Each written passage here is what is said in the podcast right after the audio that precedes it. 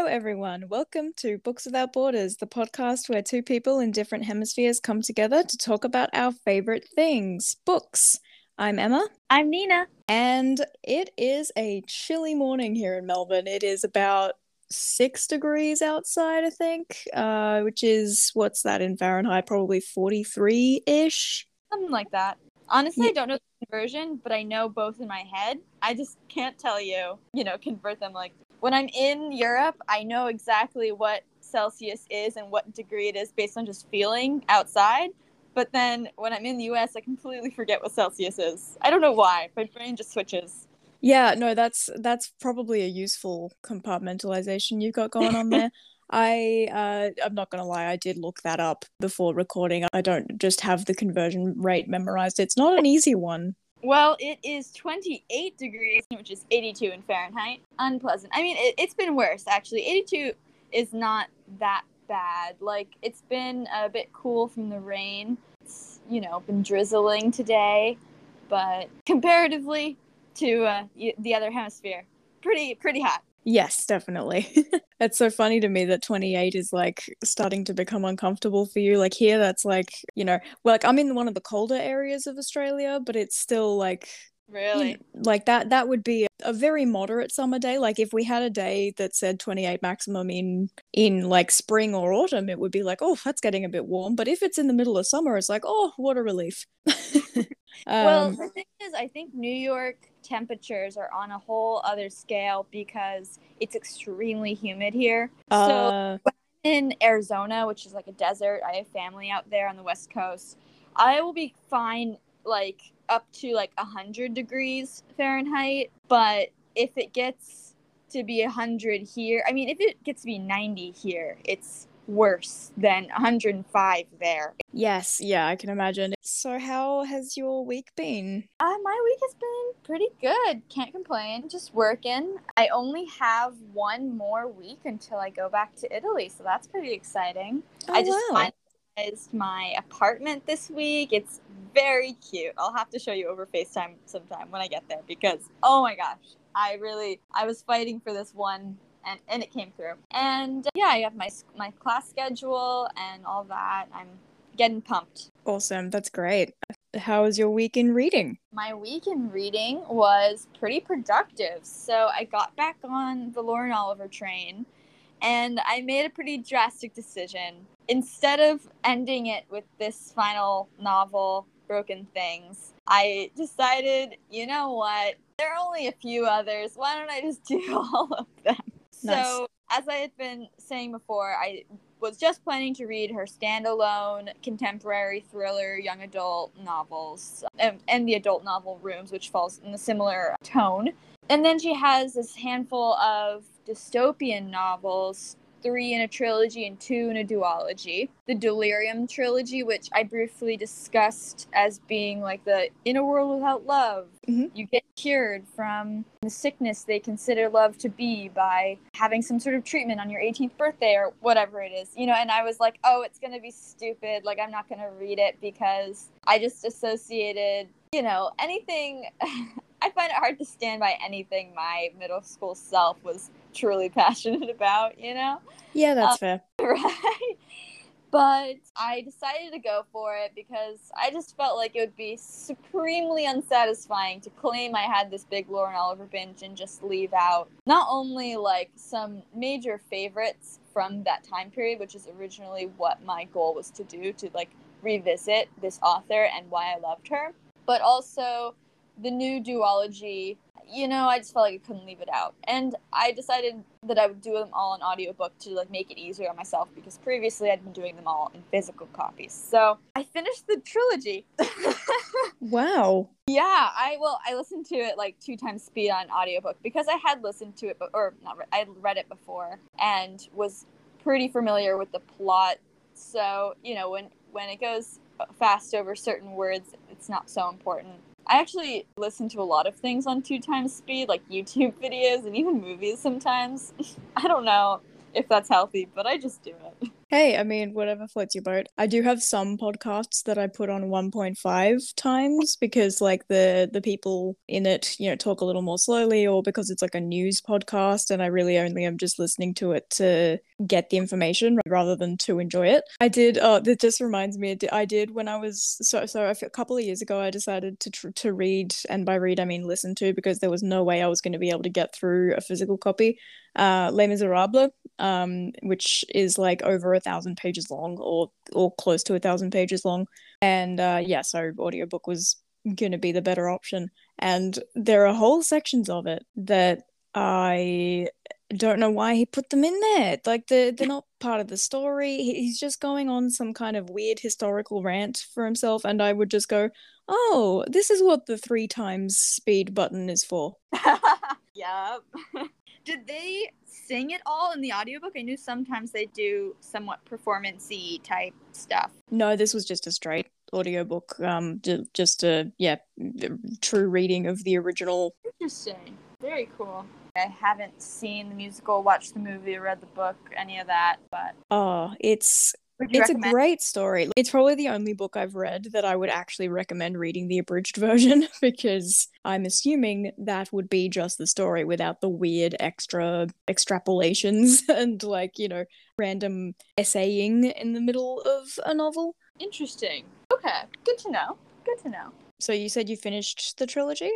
I did finish the trilogy and I listened to an audiobook. And so after reading the first book, I was feeling pretty good. I really enjoyed the concept of the story, and the characters were fun and lovable. And, you know, all around it was something I could get behind. And I was very glad to find that because I was so worried that it wouldn't hold up to something I was so passionate about in the past. And it definitely wasn't what I had loved, or I, I definitely hadn't loved it the way that I did at that time. I think because it's just so targeted to that age range kids at that age don't have access to like serious romantic connection despite all of this exposure to it and this like taunting it almost feels like the media taunts the idea of love and of I don't know, I, I want to call it romantic satisfaction because I remember feeling just a supreme dissatisfaction with my lack of access to it. It felt almost like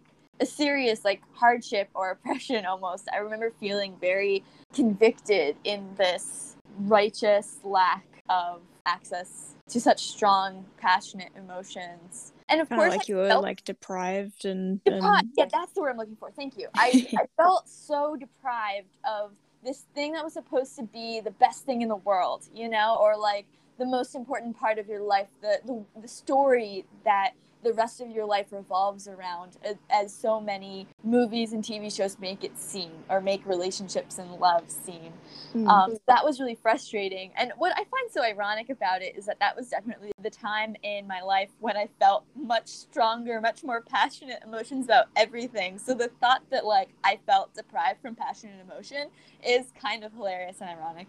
But nonetheless, I liked that I was able to see where I was coming from at the time and why I loved the story and why it meant so much to me. In fact, I actually reflected a lot on where my ideas of love and roles in relationship came from from rereading these books by Lauren Oliver because they had such an influence over me and through a lot of the rereads that I've been doing the last few years, it's been quite shocking, and this has probably been the most shocking of my reread experiences to find that things I thought I had made up in my head, these sort of rules for what qualifies love in a relationship or how you're supposed to act to show that you're loving and caring, all these ideas that seem very internal I very clearly took from books that I'd read. And that was almost unsettling because I, I, thought they were my ideas and I thought they were natural. And not to say that they're bad ideas or I shouldn't have them or I regret having been influenced by them at all, because they're perfectly fine ideas. I mean, it's not the end of the world, you know? Um, mm. But it was just startling for sure to see, especially because this book deals so much with a young person discovering what love means and what it feels like, that I projected that idea onto when I finally found love as an older teenager in high school or whatever for the first time. And though I was pretty distant from the time that I had read this book, it had stuck with me so deeply that it certainly impacted how I viewed the relationship I was experiencing my real life in my head. And I think it even influences me today. It's kind of freaky. Anyway, I, I think mm. there's a lot of amazing self reflection that can be done from reading these books. And it was really affirming to find that conclusion because a part of me in my brain is like, am I wasting reading time on rereads of books that aren't even that poignant or important or whatever? Like, should I be spending more time? Like, a lot of people don't look too fondly on adults reading YA in general, which I don't really care. But it still creeps into the back of my mind. But I think that honestly, learning about the world through maybe better writers, better thinkers, who who create more complex stories and ideas in their writing. That has a value but so does this experience of reflecting on where your ideas were created whether that's reading this delirium series or it means like reading the goosebumps series or whatever it is whatever your childhood thing was you know? I think there's so much more in that than people realize. So i felt very gratified in this decision Totally, yeah. And look, I mean, the you you were saying about it not being important or poignant. It might not be to other people, but it, it is to you clearly because it's clearly had a really important impact on your thinking, your approach to life. You know, I think it was really important to my younger self. I think if I read it today, it definitely wouldn't feel important. There's a certain lack of depth in it simply because I find this most with art, and I, I'm an art history major, so I I'm always thinking about um, you know the motives behind artists and stuff. And writing is very similar. I find that when artists or writers or whoever try to write about an oppressive experience that they can't relate to, there's always going to be a lack of depth. Art about women's struggles that is made by men, it's just not that deep. You know, they just mm. don't really get where they could be getting if it was made by a woman. I find that all the time, and it's something I, I, laugh about, especially in like modernist art and stuff. When a lot of art was influenced by psychologists, and men start to think that they understand women's issues and they make art about it, but it just doesn't get anywhere near the reality. I mm. think it's true in this case as well for Lauren Oliver trying to write about this extremely oppressive situation. I was viewing it actually a lot through a queer lens because this is a story about illegal love. And it might shock you, but it's extremely heteronormative, this whole world. I mean that sarcastically because probably not. It was written in 2012, so let's be honest. But it, it's extremely heteronormative. They're like, that we're going to prevent love by keeping boys and girls separate in school. and it's like, well, you're clearly missing something in this whole world. Like, queerness does not exist in, to any extent in this world, which is just so weird when the foundation of it is is like a queer experience, you know. Mm-hmm. Uh, so I definitely felt like the fact that she hadn't gotten into that layer of depth into the discussion of queerness not only showed that she couldn't actually relate to the characters she was writing, but also just made it feel a little bit more shallow. So there was that. And also, I mean, I think an impressive experience in general of this this process of creating social change through rebellious action and trying to change politics uh, because it is discriminating against a certain group of people. Like there was a slight, almost like potential disability conversation in there. I don't think she did it intentionally, but along with people who had quote unquote caught the love disease by falling in love, were people who had become defected by the procedure and they were all outcasted.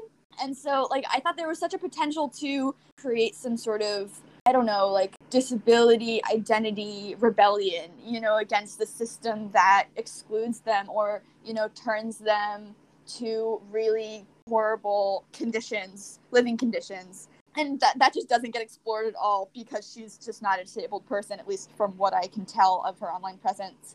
Mm-hmm. Um, so, so there was certain lack of depth that it's so unfortunate to see potential and not have it actually come to fruition. But I also know it was, you know, a YA novel written in 2012. It's not trying to be that deep. It doesn't have to be that deep, and it's okay. It's just unfortunate to see potential where there there is no. outcome, you know? Yeah, yeah, that's uh yeah, it certainly sounds a bit disappointing. So, w- did you feel that way about the whole trilogy? I would say so. I mean, they kind of melded together in my head because I read them so quickly. Like I read them over the course of maybe 3 days and they were on two times speed. So it didn't really feel such a difference between them. It was kind of just this overarching story of this girl breaking away from her society and joining the rebellion, which I don't I don't think it's a spoiler. That's that's that's the idea of most dystopian trilogies. With those things aside, with those shortcomings, you know, I will acknowledge, but still feel like the series as a whole was a successful and enjoyable reread. I'm glad I did it. And I'm right now earlier I was starting the the other duology that's in a dystopian world. Since it's only a duology, I feel pretty confident that I'll get through it and that I'm you know, I'm reading it on audiobook at two times speed as well, so I'll probably get through it pretty quickly. I've been reading also Broken Things, which, uh, you know, I've been mentioning the last few weeks. I've been sort of slugging through it, although it's very enjoyable. Like, I say that, but not because it's been hard to get through. Honestly, I've been reading it and coming to the conclusion that I want to have that be the novel I finish this project on. And I have these extra novels to get through on the side while I'm at work. So I'm kind of putting that on the slow track, you know, so that I can bust through these other ones and finish with Broken Things as this like grand finale. Oh, interesting. Um, yeah, that that's the plan, and it's going pretty well. I'm actually really, you know, I'm still very much engaged with the plot and excited to see where it goes. I'm a little bit nervous because I don't know how much you recall maybe of this book's plot, but it's the one about three girls who are best friends. They all are in love with this one book. It's like a fantasy book, and somehow Narnia style, they're able to go inside the world, and that was like their friendship thing that they did together until one summer when one of the friends was brutally murdered and the whole town thinks the two other best friends did it. So there's this really awesome potential for an exploration of that fantasy world. But I'm like two thirds or more of the way through the book and they haven't gone into the fantasy world. I'm like, is it real? Is it not? I, I really wanted to see some fantasy world action even mm. though I know she's not so much of a fantasy writer, and I don't know if she's gonna avoid it for the whole book, but it'd be kind of weird to like throw it in there and then in, like the end, you know. I was thinking the whole book would kind of take place partway in this fantasy world where they're uncovering the secrets of this story, but maybe it's gonna be one of those things where like, they discover the truth was in reality and maybe this world wasn't actually real or something. But they seem pretty convinced that it was real. I don't know. We'll see. I'm very curious. I do feel like if the fantasy world was not real, then it'd be a little bit of a letdown. Or if they don't ever go into the fantasy world, that'll definitely be a little bit of a letdown. But I'm enjoying it so far and I'm on board, so I'll probably have a conclusion to give you next week because I'm leaving and have to give back to the library anyway. So Okay. That's an excellent deadline. yeah, right? That's my wrap up for this week. How about you? I have had a much less productive reading week, but mostly because the books I've been reading are long, so I haven't done as much as you have. I only finished one book this week, so I finished reading the other half of The Story of the Lost Child by Elena Ferrante, which means I'm now done with that Neapolitan novels wow. quartet. Yeah. Um yeah, good. All four books were very engaging and very engrossing. Unfortunately, the last kind of quarter ish of the last book did drag a bit, which was a bit disappointing, but the ending was quietly satisfying. So, so the premise of all four books is essentially that it starts with the first book starts with it's all written first person, and the first book starts with the main character who actually the authors used her own name as the character name, which is interesting. So yeah, Elena is talking about right from the beginning of the first book the fact that she's writing a book about her life from her 60s, looking back, and there's all these little things at the start of each book that are kind of from the future and then go back. And then the vast majority of each book is spent more chronologically. So like basically the the ending of it was essentially just the mirror image of the very beginning of like you know just wrapping everything up which is pretty much exactly what you'd expect i love um, that like revisiting the original start of the story yeah well i mean the start of the story was just like here's me reflecting on my life And then the end is like, and that was me reflecting on my life. Except it sounds a lot nicer than that because she's a brilliant writer. I think overall the books I think got slightly just just from just you know for my taste got very very slightly less engrossing for each book. Maybe that was because I'd been reading them very close together. And so maybe the voice was, um, you know, the literal voice in my case, because I was listening to an audiobook, maybe the voice was getting a bit tired uh, towards the end. Right. But I'd also possibly just because there was more kind of, you know, dramatic relationship twists and turns in the earlier books than there could be in the later ones. It did get more politically bent towards the later books as well, which was interesting in terms of like the context of politics in Italy around the 60s, 70s for the majority. Because, yeah, Italy, even now, has not got the most stable politics in the world. Um, yeah, so uh, that was that was interesting to see, kind of from the perspective of a southern poor community, uh, because especially since I know very little about my own family's history, and even if I did, my family is from the north of Italy, and it's a very different yeah situation. So, and especially like this is set in Naples, which is even more separated from the rest of southern Italy. Right. But yeah, it was it was very interesting read overall. I'm making it sound more boring than it is. I promise it was actually a very engrossing read. How many years did it span?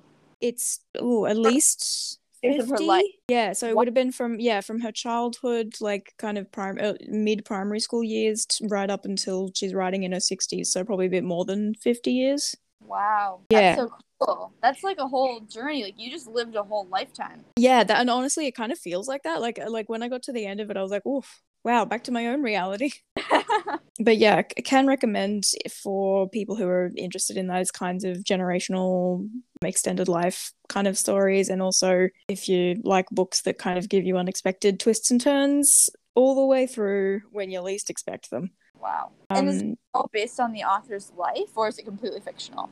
I think it's completely fictional. I haven't actually done the research into it, but from if if this were like one of very few series of books she'd written, I would probably be inclined to say, oh, maybe it was her life. But I looked up her author bio, and she is a prolific writer, apparently. Gotcha. Probably not then. Yeah, I would have to look it up, but I, I, my instinct is that it's probably not. Um, but yeah, so that was that one. Um, like I mentioned before, I I read that as a buddy read, and also which you know which was delightful, and also fulfilling the second hand prompt for the Magic Readathon. So that was book number three out of six for my readathon prompts done. Um, Anyone in the Discord finished it as well? Have you been able to talk to people about it? Yeah, the one other person who was reading it more on the same timeline as me um, has also finished, and and they also said like the last hundred pages dragged a little. That's been really fun to kind of go through, and now I'm uh, you know there's still a few people in the buddy read because there's several of us who are still reading the first couple of books and every now and again they'll kind of unlock our comments and reply to them and it's it's really fun. Nice. It's uh, especially fun being the ones that are right at the end and seeing people be like, "Wait, what? This happened?" and you're like, "Oh, oh, just wait for it." Internally, obviously, I would never say anything out loud because spoilers.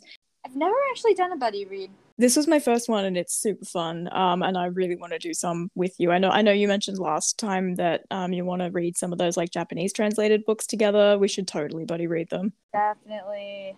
So yeah, apart from that, the only other book I have been reading this week is another long one. It's The Time Traveler's Wife by Audrey Niffenegger. I think that's how you pronounce it. I'm sorry if that's wrong. That's high on my list to read right now. Yeah. I really want to read that. Yeah, it's been on my list forever. And then when the prompt came up for the Magic Readathon of uh, read a book involving time travel, I was like, oh, now is the time. Awesome. I'm excited to hear what you think. Are you going to start that next?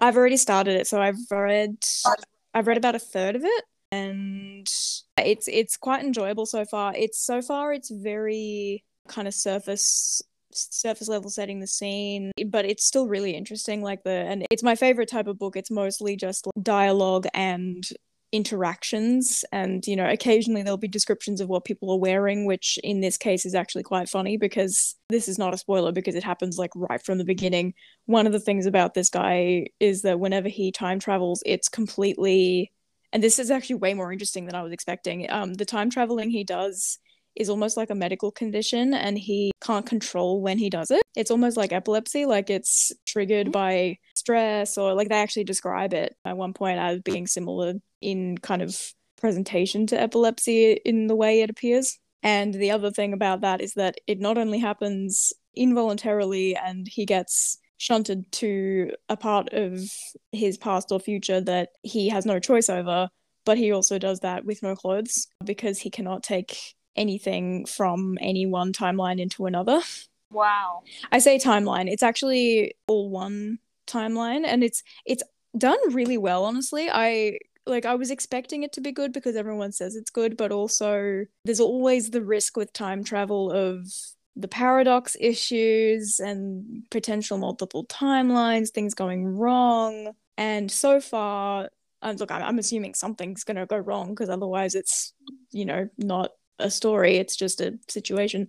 But I, I really like that it's written in a way where it actually makes sense that someone could be doing this. Like the way it's set up, there's no changing anything. There's, yeah, it's, it's, I haven't come across any kind of irritating plot holes or anything yet. Like it's done quite well. Oh, good to hear. I love to hear it. I'm very excited to pick that one up. Yep, I'm very happy that I'm enjoying it as much as I am, and I hope that I continue to. I'm sure I will. So that's me for the week. Do you have any new books or any new TBRs? Well, I do. So I got one new book this week, and it is Their Eyes Were Watching God by Zora Neale Hurston. I got a really beautiful copy too. It's like this magenta with some kind of really pretty flower. So I got that book, and I picked up two other books from the library that had been delivered. They were on holds, and I got my turn, and they are Sheets and Lonely Boys, which are two graphic novels, both recommended by Miss Ariel Bissett, our queen. At least my, my queen of graphic novel recommendations, because I feel like there aren't many people in book community that I get like graphic novel recommendations from frequently. Mm. And she's always providing really good ones. So I started Sheets actually. I haven't gone too much farther into it because I just sort of flipped through the first few bits when I picked it up from the library out of curiosity. So I have those. I don't know if I said the the full names, but Sheets by Brenna Thummler and Lonely Boys by S. Bedard. I hope I pronounced that right, but very excited to read those. Those are my hauls for the week. And then on my TBR, I do believe I added one item. So you're gonna have to uh, power through those graphic novels pretty quickly then, if you're if you're leaving the country soon. I actually have yeah, like five graphic novels I have to get through. So I, I get through like three in a sitting, pretty much. You know, because they're pretty quick. So I'm sure I'll make it happen, but I definitely have to start thinking about them soon because the deadline's coming up you know? Yeah, so well, there you go, listeners. Um, you've got a, a, a potentially rather large graphic novel have read segment for next week. So the okay, the only uh, other book that I added to my TBR this week is Vile Bodies by Evelyn Vogue. Vo? I'm not sure how to pronounce her last name. I got this recommendation from a booktube video actually. Do you watch Jack Edwards? no. Oh, I uh, I'm actually not. I need I need to get more involved with the book you the like the booktube community because apart from Ariel and Book Roast who hosts the Magical Readathon, which I only I only just started following her recently, I have very very little involvement otherwise. Really, that's crazy. That booktube is my favorite place in the world. It is my salvation. I spend a lot of time on booktube or and have I mostly got into it uh, when I was reading a lot in middle school and then dropped off of it for a long time. And it's kind of followed my my book reading trajectory of like you know recently throughout pandemic I got back into it. And it's just so soothing. Like it's just content I always want. Someone to talk about great books and often they have a theme around the books they're talking about. This Jack Edwards video and he, he's really cool. He does a lot of like themed reading projects or reading challenges and he's very thoughtful and he's fairly new as well to the community I mean, maybe the last couple years he's hmm. been. But there are people like that I follow. Like I probably have followed Ariel for like at least ten years. So he, he, like I said, he's new to the community. But anyway, he did a video about twenty books to read in your twenties, and this was one of the books. I can't exactly remember what it's about, but I'm kind of okay with that. And something tells me he said it's a good book to go into without knowing anything. The buzzwords that Storygraph is giving me are dark, funny, reflective, and medium paced. So I'm honestly, this is another one I was just intrigued by the cover. And of course the the topic, even though I can't remember what the topic is now, but the cover is just so stunning that I, I have full faith. you know? Nice, nice. Yeah, sometimes you can judge a book by its cover. Definitely, definitely. Or you can at least delude yourself into thinking you can. I feel like it's like the astrology of reading. Oh my god, you're so right. right? You were so right. Like when I read it, when I pick up a book purely based on the cover, like I've, I've had a few of these, and if I read it and it's amazing, I'm like, I knew it was meant to be. I knew it from the cover, but I really didn't. I just got lucky, maybe. right. Yeah, well, that sounds cool. I also only have one, uh, so I have no hauls again, uh, and I've only got one new addition to the TBR since we last spoke. Well, apart from the several graphic novels you you recommended last time, because those all went on there. I don't read a lot of graphic novels, but I want to, and so there's plenty on my TBR. so the book that I've added is one that has been recommended by Raeleen of the Books Unbound podcast several times recently. And you know she posted on Instagram that it's basically one of her new favorite books. And I was like you know what? This sounds good. The book is The Dishwasher by Stéphane Larue translated from French by Pablo Strauss. And honestly, the description that's written is actually a really good one, so I might just read it out. It's winter in Montreal, 2002, when a graphic design student's gambling addiction starts to drag him under. In debt to the metal band that's commissioned him to draw their album cover and ensnared in lies to his friends and his cousin, he takes the first job that promises a paycheck dishwasher at La Trattoria, a high end restaurant where he finds himself thrust on his first night into roiling world of characters. A magnificent hyper realist debut with a soundtrack by Iron Maiden the dishwasher plunges us into a world in which, for better or for worse, everyone depends on each other. I love a book with a soundtrack. Yeah, I am very excited about that. Iron Maiden is not a band that I listen to a lot of, but I listen to some to a fair amount of other metal music, and I know that my housemate will will be very familiar with Iron Maiden, so I might confer with him every now and again. Awesome. Is it like an actual playlist? Like, do they have a list of songs, or is it just he's listening to Iron Maiden mention song names throughout the book? Do you know? I don't know. I I, I I'm guessing probably the latter. But yeah, from what Raeleen was saying, it sounds like it's basically like really in depth describing the very kind of frantic environment that occurs in a high end restaurant kitchen. And yeah, I to be honest it's not the kind of book I would have picked up had I not read the description a few times and like heard her recommend it a few times. But it just it kind of stuck in my head, you know, like when uh, sometimes you hear a book mentioned all the time and you're like, oh yeah, whatever, and then sometimes you hear it mentioned a few times and you go, hmm, it stuck mm-hmm. with me for some reason, and so yeah, I, I figured it was time to add it to the TBR. Awesome. I'm excited to hear that goes. I actually have a friend who works or just left working in the restaurant industry. And it just sounds like a story he'd love, but he's not a reader. So I feel hesitant to recommend him a book I haven't read. So I mm. feel a slight like pressure to read it so that I can affirm that it's great and recommend it to him because I don't know, I think he would find it cathartic. Nice. Well, if I end up reading it before you do, I'll I'll certainly be letting you know how it is anyway. So wonderful. What's our next segment today? I believe it's our book tag. Ooh, our first book tag. I'm very excited. I've I've never done a book tag before. I've never had a reason to, and me neither. I've always wanted. I'm I'm just so excited. It's such a not. It's not as popular on BookTube right now. Actually, it's very much a relic of old BookTube pretty much. I mean, now it's more common for people to do book challenges where they like set a TBR based on some theme or something. But I just don't see that many book tags anymore. I think probably the only person who really keeps them up and is like an old booktuber is Jesse the Reader. I don't know if you're familiar with him either. He's also No. great. Uh, he's been going strong. He's one of the only like oldies who's still really keeping it up at the same rate that he was back in the day. But yeah, I'm excited for a book tag. So the book tag we're doing today is the social media book tag. It is one created a while ago by the YouTube account Faulty Devices, which is no longer active from what we can tell. Um, it's been done by a lot of popular booktubers, so I imagine that people familiar with booktube will have seen one or two before, but the basic premise is that we are going to match a book to each social media platform and base it on like qualities associated with that platform. Yep, that sums it up pretty well.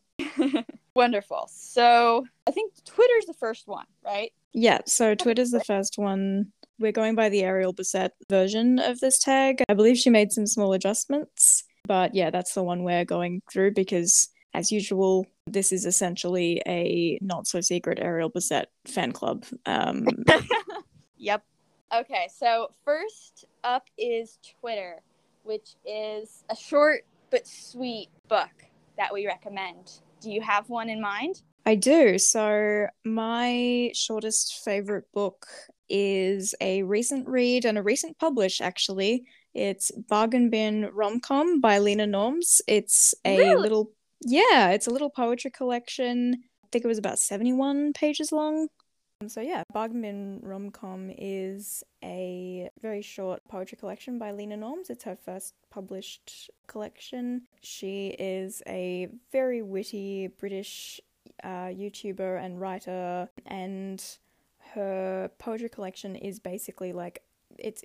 She describes it herself as poems for people who don't like poems, and as someone who also does quite like poems, they're also very good for for me as well. It's it's a really enjoyable, really humorous collection of poems.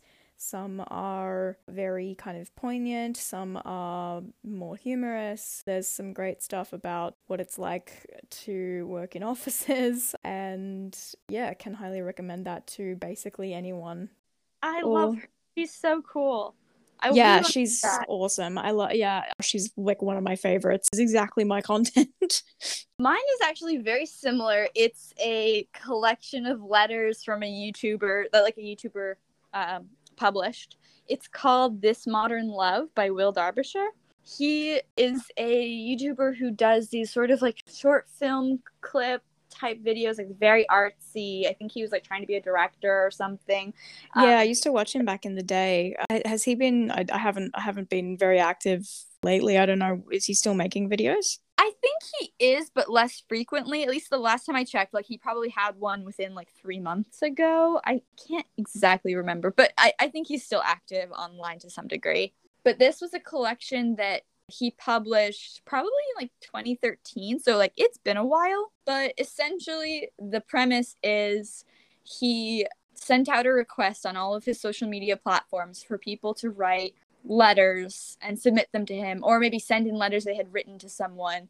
Uh, About one of three prompts, and it's either a letter to a crush, or a letter to someone you love, a love letter, or a letter to an ex. And so the book is split into these three parts the beginning, the middle, and the end. And gosh, it is heart wrenching. And it is just so amazing because each section has so much humor and so much passion and so much love and you know of course like the first section is probably the most like cutesy because it's about crushes and some of them are from people who have never like been in relationships before and i believe like the age range of people who had submitted to the project was like 12 to like 70 like it was very varied and it was from many countries all around the world and it, in general it was just a very interesting diverse sort of uh, it's a lot of interesting diverse glimpses into different relationships and so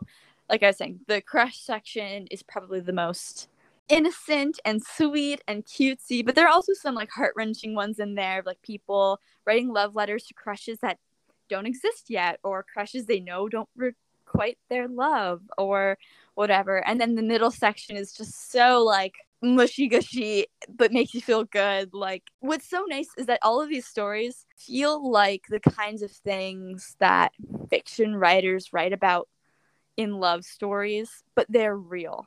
And it, it feels very affirming. I remember I read it many years ago and then I read it like I, don't know, I've read it at different intervals in my life different parts seem to always stick out more than others depending on where I am in my life and so it's something I revisit often. It's like a high ranked book in in my tiered system because it just has so much to think about and it's another one of these books that's heavily influenced the way I think about love and relationship. That's awesome. You've made me really interested in it now. Yeah, no, and it's I should say it's like an hour long read. That's the best part too. It's like nice. a textbook I would consider it a love textbook, but it takes like an hour to read. So good. What's next? Next is Facebook, a book everyone pressured you into reading. This one's actually really hard for me because I don't think I've ever been pressured to read a book. I feel like everyone talks about being pressured to read books, but I really don't think I've ever been pressured by someone. No, you know, now that I say it, I think I've pressured myself to read books. You know, ever do you mm. ever have that feeling where you start a series or you start a book maybe is more common but i've had it where like i start a series and even though i'm hating it i feel like i have to finish it yeah i definitely get that and especially if it's like something that a lot of people have promised you is really good and then you're like mm, maybe if i keep sticking with it. Yeah i okay i felt that for a few series. I think the the most dramatic example was i read it's really bad it's just i mean i'm sorry if people love this book but it's just really bad the series called fallen by i think her name is lauren kate is the author. It's just extremely cheesy bad ya supernatural stuff and I remember I read the first one and was like, I didn't like that. But I had this thing in my head where I just felt like, well, now I have to read the other three. And I just anger read them. I hate read them so hard for absolutely no reason. Um, and I, I remember, why did I do that? Like afterwards, you know, reflecting on like, was that necessary? And I think that actually dramatically changed my like head to no longer have that rule for that particular reason. Yeah, yep, totally fair. life is too short to well, actually, more to the point, life is too long to spend it doing things you don't enjoy. like for real. Yeah. Mine is I also had a bit of trouble with this, but I I thought back to high school and um, there was one book called Holes by Louis Sachar or Sachar, Sa- Sachar. I, I'm I'm sorry, I don't know how to pronounce that. And I don't know uh, how huge this book was um in America, but for um yes, big. Big? Okay, yeah. I figured it probably was. I haven't read it, but I know of it. I know it's a very like known title. Yes, absolutely. So in like early high school, which would be middle school for you guys, the English reading books were out and like I went I went with uh, you know, a different class and a lot of my other friends were in the class that read Holes and at least 3 of them for years were pestering me about like I know you'd really love this book. I really I do I promise. You'd really like you know and these are these are friends who have basically almost never let me down in terms of taste so I did eventually read it and it's fantastic. It was it was uh, very well worth the pressure and Louis Sachar, dis- despite my not being able to pronounce his name, is now an author that I, I really enjoy. So, yeah, that was a, a positive pressure for that one. Oh, wow, that's great. I honestly feel like I've seen the movie at some point, but was never tempted for some reason. I don't know.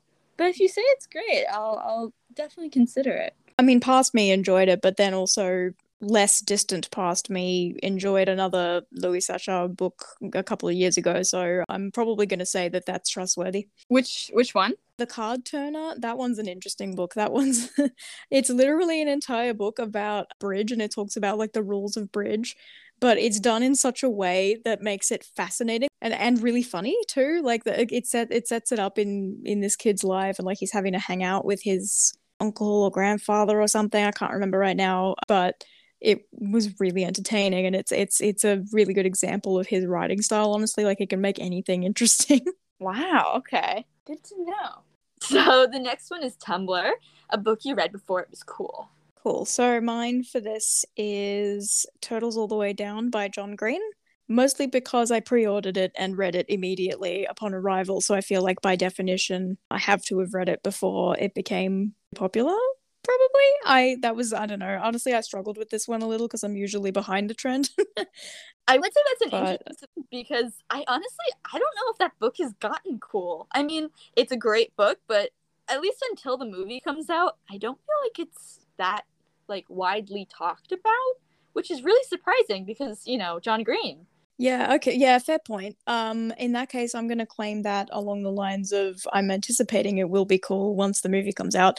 But also equally, I feel like then I think from memory I read The Fault in Our Stars when it first came out as well. I That's- think. That's definitely a flex.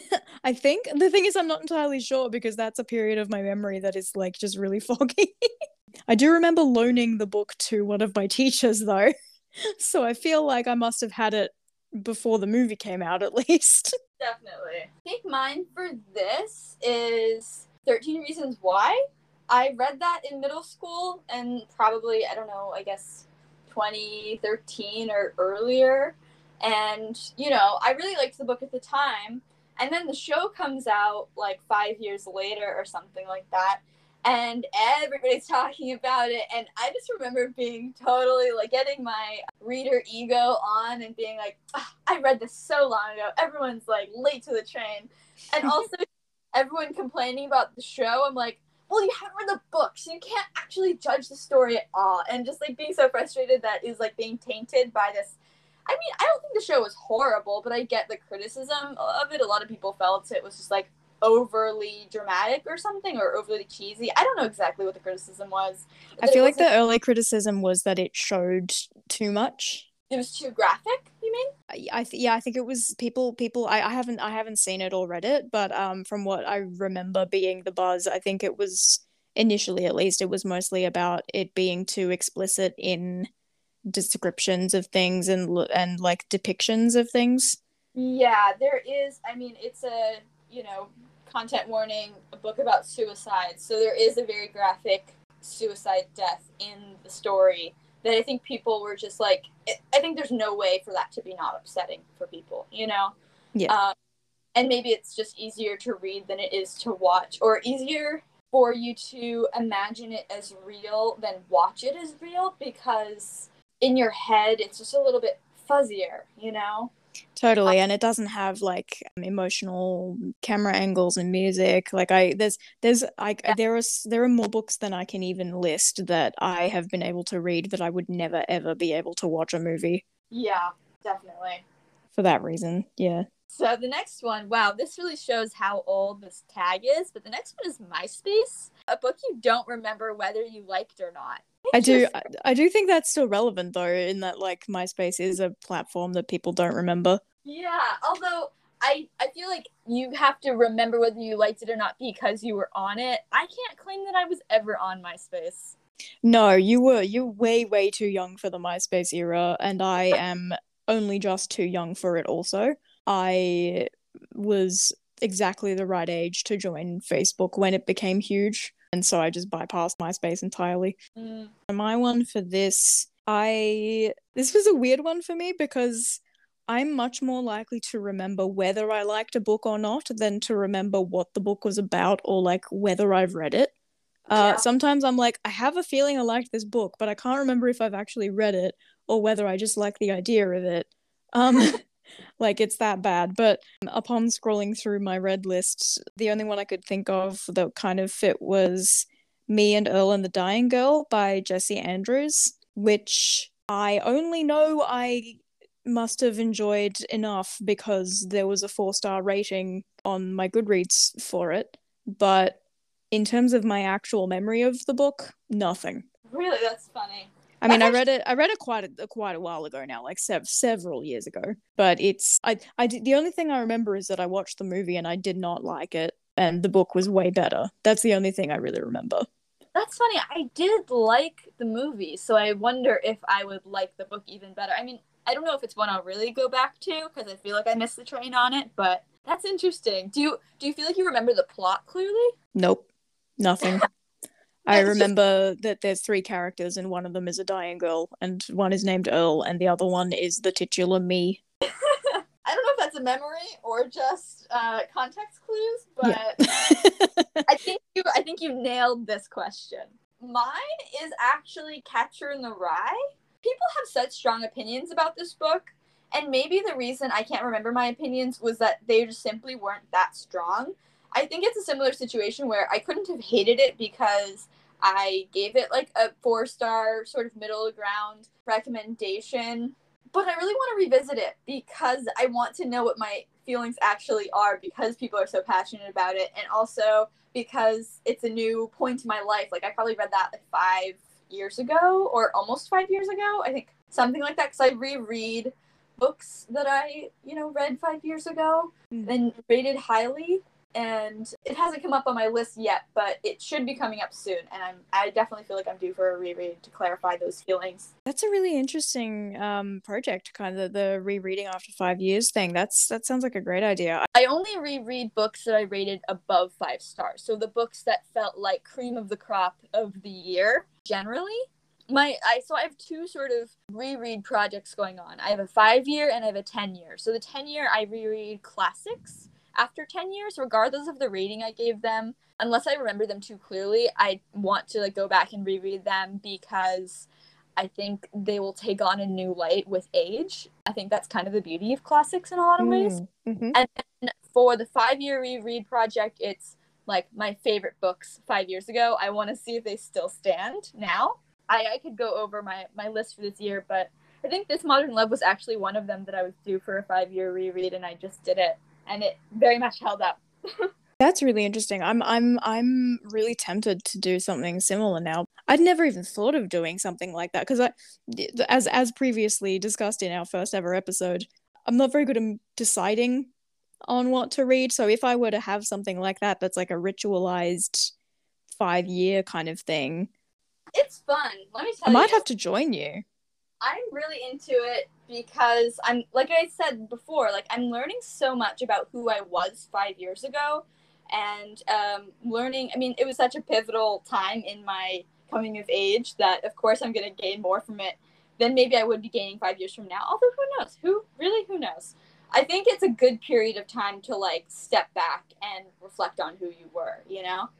Yeah, I mean, I think for me because I'm nearly five years older than you, I might consider doing like a seven years or a 10 years or something. I'll, I'll, I'll have to look into it. You could like start with your earliest reading year and work your way up from there or something.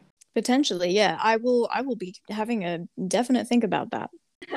Thank you for the idea. Totally. Okay. The next social media is Instagram, and the prompt for this is a book so beautiful you had to Instagram it, which isn't relevant to me because I hate Instagram and all social media for the most part. I mean, except for like YouTube and Pinterest. Those are my only social medias. but I will relent and answer this one anyway. I think my most beautiful book, it's called The Emperor of Any Place by Tim Wynne. And this was one of those books that I bought because it was beautiful and it turned out to be an amazing book and is now one of my favorite books of all time. But oh, it has stunning covers. It's just like pastel and pretty, and there's maps and a plane and just like fun stuff. And the geometry, ah, oh, it's so good. Sounds great. Mine is I so so I actually I don't think as much as I love looking at pretty books, I don't think I've ever bought myself a book because it was pretty. I think I have always been a much more kind of pragmatic book buyer than that. But fortunately for this prompt, I did get a present a couple of years ago from my housemate that is the 20th edition Harry Potter and the Philosopher's Stone that was like a, a Ravenclaw cover, like Ooh. a special Ravenclaw edition. And it's got these gorgeous kind of blue, uh, is it embossed? I, am I'm not very good at art terms. I'm sorry. It's like a, a, a it's a black a black background and then like the the blue part of it that's like the title and the pictures and everything is like a raised metallic shiny kind of material. I don't know what that's called. Ooh, I didn't know these existed. So I take it you're a Ravenclaw. I don't think we've had this conversation before. We haven't. No, I'm I'm I'm a Ravenclaw, but mo- mostly because you get sorted when you're 11 and like I still stand by being a Ravenclaw when I was 11, like 11 year old me 100% a Ravenclaw nowadays I'm kind of floating more towards Hufflepuff but considering that the houses are assigned when you're 11 that's yeah ravenclaw would be the only thing that would fit me uh, me and my know-it-all aged 11 self. What about you? I have always been a tried and true hufflepuff.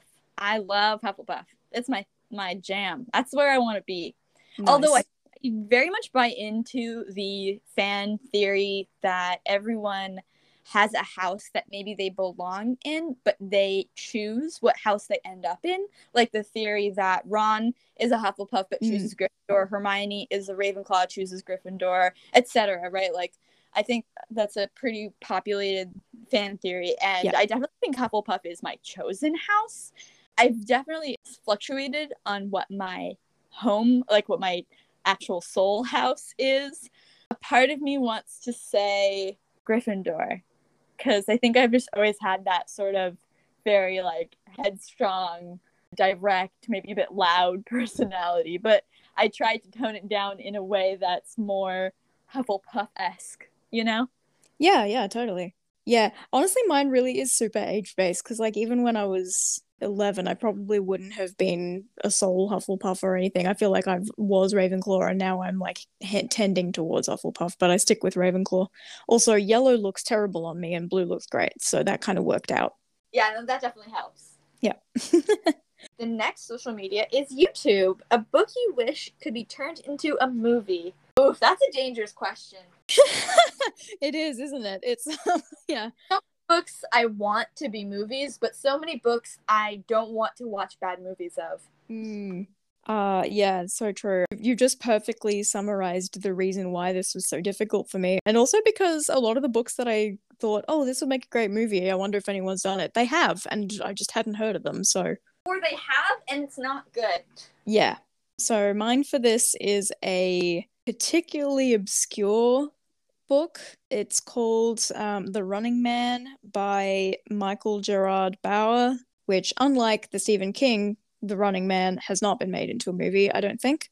Really obscure, like, you know, only just over a thousand ratings on Goodreads. And it was published in 2004 by an Australian author. Um, so it's a YA novel. And I think it must have been used in like school English classes for a bit or something, judging by some of the Goodreads comments basically it's the story of a 14 year old boy. He's given a project at school or something about needing to do a portrait. Um he doesn't know who to do it of. And he ends up after some convincing taking on the project of painting or drawing or whatever um the end of doing the portrait of i think he's a vietnam vet um who's got ptsd full disclosure i haven't read this book in seven years so that's why i'm a little vague. And the un- unfortunately the blurb is actually not good. Like the, i took me it took me ages to actually get around to reading it because i got it probably in early 2000s and i didn't read it until seven years ago because the blurb doesn't actually sound very good. It's not written very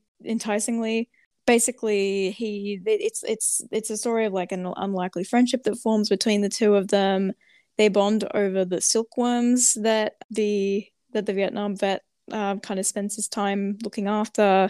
It covers kind of PTSD, but in a way that's approachable to young to the young teen audience that it's based towards. And I honestly just think it would make a really good movie. Like I feel like it would be the kind of thing that you could just kind of take from the book, turn into a screenplay really easily, and then it would be kind of one of those indie films probably but it sounds like it sounds like a movie that I've heard before. Like it sounds very wholesome and like I love grandparent age people and like grandchild age people. Like even if they aren't actually related, I love that dynamic. It's so much fun. Like what do you call it? Like generation uh, diversity or something. Yeah, yeah, totally. And he, the kid, also has like his own I think his his dad's away for for work a lot, and so he has these kind of abandonment feelings, and then he has these nightmares about uh, the you know titular running man, um, and he wants to figure out what's going on with that in his dreams. So all the kind of stuff that would probably translate really well to screen. And also because it's such an obscure book, I feel like I wouldn't mind too much if they screwed it up because I'd be like, oh, oh well. Hmm. Okay, that's a good that's a good choice then. It sounds like a good book for movie format. Yeah, yeah, totally. What's your pick for that? So mine, I actually don't know if it's a movie yet. The one that came to mind was a, a book by Jandy Nelson. I don't know if you know her. She wrote "I'll Give You the Sun" and "The Sky Is Everywhere." I think "The Sky Is Everywhere" is turning into a movie. I, I think it's one of them, and I can't remember which, but I'm pretty sure it's "The Sky Is Everywhere." But I would turn "I'll Give You the Sun" into a movie. It's a really cute story. I, this is another one I haven't read this in a long time, similar to you. So the details on it are fuzzy. I just remember very clearly feeling like it was a very visual, colorful story that it's contemporary and you know uh, realistic setting so it'd be easy to film and it's mostly about family relationships like the relationship between these two twins and the book sort of jumps between their perspectives but one perspective is from when they're older and one perspective is from, from when they're younger and like trying to understand their relationship and how they drifted apart and then coming back together. I don't really remember where the story goes. I just remember it being such a vibrant book in my head that would beautifully turn into a movie, but I also don't want to see a bad movie of it because it's just too easy for them to turn YA novels into bad movies. I don't know what their issue is, but it's just too easy. Yeah, I, d- I definitely understand that hesitance. I think I that that book's ringing a huge bell. I have a feeling that I have it and have never read it. I think it's sitting in my shelves just waiting. I would be very down to buddy read that at some point because it's I believe on my like it's either on my five year TBR or like a past year TBR or it's going to be next year. Like it's coming up soon. And I know I remembered it being incredible, so I want to give it another go. Awesome. Well, let me know. Let me know when you're uh, when you're getting to it, and we can we can absolutely do that. Wonderful. I'll bring it with me to Italy. Nice. okay, so the last question is Goodreads, a book you recommend to everyone. I struggled with this more than I expected to because a lot of my solid five star, I loved this so much books are things that are quite dark and that I therefore would not feel comfortable recommending to everyone. So, what I ended up going with was something I wish that pretty much everyone would read, which is another recent published. It was published last year, um, 2021, and it's called Growing Up Disabled in Australia. It's a collection of essays written by various people in Australia who live with disability of various kinds, including chronic illness. So that was really nice to see. And it's uh, edited and compiled by Carly Findlay. And I the the note I wrote on it um, for my kind of review was something along the lines of, "I'm really glad this book exists."